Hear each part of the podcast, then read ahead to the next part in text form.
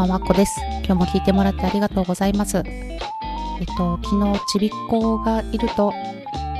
一気に明るくなって雰囲気も明るいし、楽しいねっていうお話をしたんですけれども、それに関連して、小若すがいっていう言葉がありますね。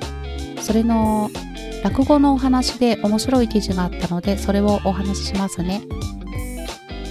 この記事読んだらすごい面白いなこの落語を私は知らなかったんですけど、面白いんですよ。読みますね。小若すがい。遊女に入れ上げた挙句、女房と大喧嘩をしてしまった大工の熊五郎。愛想をつかせた女房のおみつは、息子の亀吉を連れて家を出て行ってしまう。それから3年の月日が流れた。女とは結局別れで別れてしまった熊五郎は、心を入れ替えて大工の仕事に精を出す。もともと腕のいい大工だったため、仕事は順調そのもの。となると、出て行ったおみつと亀吉のことが気になって仕方がないが、自分のまいた種なのでどうしようもない。あ、すごい昔の江戸っ子大工なんですねって思いますよね。続けますね。ある日の仕事帰り、亀吉と偶然に再会を果たす。大きくなった亀吉にこの3年のことをいろいろと尋ねる熊五郎。亀吉の話によると、女房は内職の針仕事をしているが、再婚はしておらず、何かと不自由なことも多いようだ。言われてみれば少々ボロを着ているのが気になった。とあるんですね。再会をしたんですね、亀吉と。熊五郎。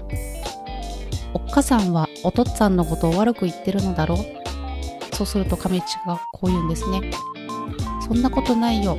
おとっつぁんは腕はいいんだけど不器用で少々お酒が好きるとこが玉ねぎ座。悪いのはお酒だって言ってるよ。というわけなんですよね。遊女なんかにのぼせて家族を失ったことを後悔している熊五郎。亀吉と翌日うなぎを食べに行く約束をすると別れ際に小遣いを渡す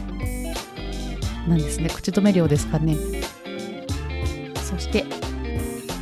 熊五郎はこう言うんですね。おとっつぁんと会ったことと小遣いのことは内緒だぞ。元気に走っていく亀吉を後ろから見送った。そしてその続きですね。ところが亀吉は家に帰ると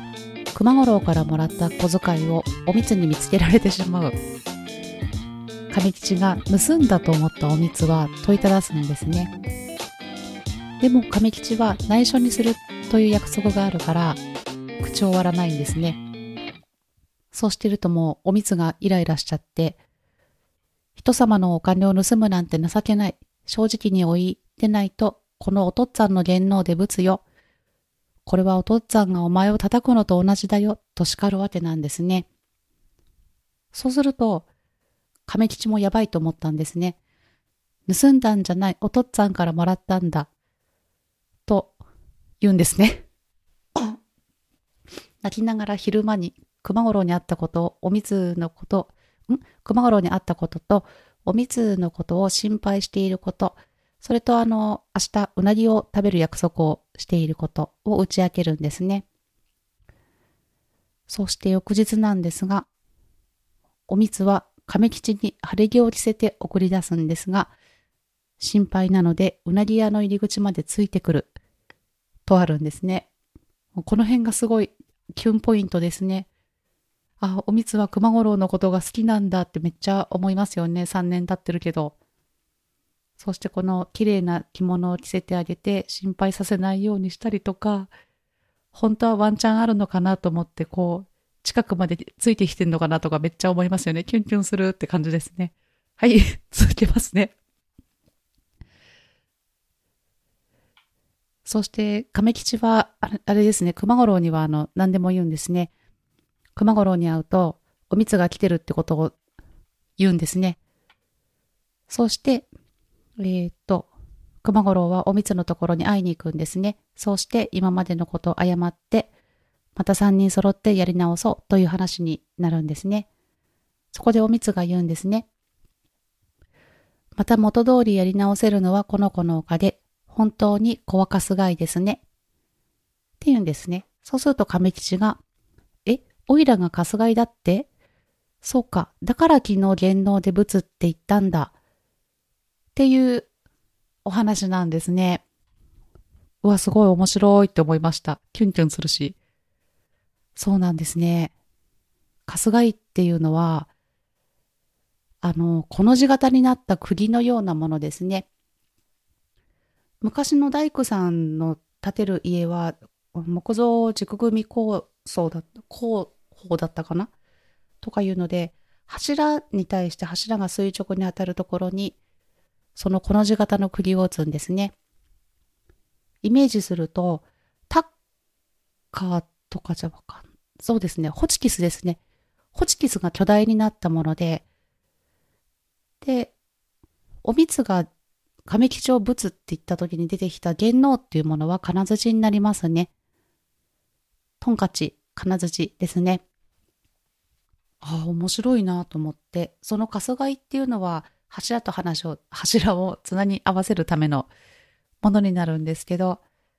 あれですね。そういった軸組み、枠組みではなくって軸組みで建てる建物とかでは、多分見かけることがあるかもしれないですね。大工さんが建てた車庫みたいなものとか、東屋みたいなもので、柱が露出してるものを見てもらえれば、あれですね、目印は多分、柱の側面から見たら正方形の柱ですね。そういったものの、ちょっと、建物を見てもらうキャンプ場とかで多分見れるかもしれないんですけど、車庫とか。あれですね。柱をこう目で追ってってもらって上の方を見てもらうと、柱と当たるところで巨大なホチキスのようなものが打たれているかとは見れるかな。まあそういう柱が露出してるものじゃないと見れないと思うし、あの工法っていうのは今少ないかもしれないので、ちょっとなかなか田舎の方とかに行かないともしかしたら今って見れないかもしれないんですけど、そうですよね。鉄骨とかですよね。もう今 2x4 とか。2x4 って打つのかなってわかんないんですけど、まあそんな感じで、あれが春日井です。で、元能っていうのもあって、私はこれ、スラスラ読んでいたのは、あれなんですね。元能とかも春日井も知ってたんですけど、元能は特にみんな聞いててよくわからないっていうのはあると思うんですけど、私の父親が10代の時から大工だったんですね。大工の棟梁の家に10代の時から住み込みであの、働くということをしていて、大工のいろいろな道具を持っていたんですね。で、やっぱりこう、大工の専門用語みたいなものも 小さい時から馴染みがあったので、知っていたんですね。まあ、そんな感じで、まあその父親も、あれですね、とっても苦労をした昔ってすごいなと思うんですけど、その棟梁の家には何人もこう住み込みの弟子のようなあの若者たちが暮らしていたそうなんですけど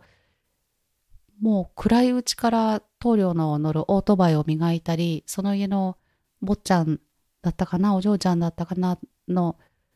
通学する時に乗る自転車を磨いたりとかそういった役割を していたみたいなんですけどなかなか若いけれどもご飯もあんまりいっぱい食べれないから、こう、栄養失調になって病気になってしまった人もいるとかそういったことを聞きますね。まあそんな苦労をして大工で独り立ちした時に、あの、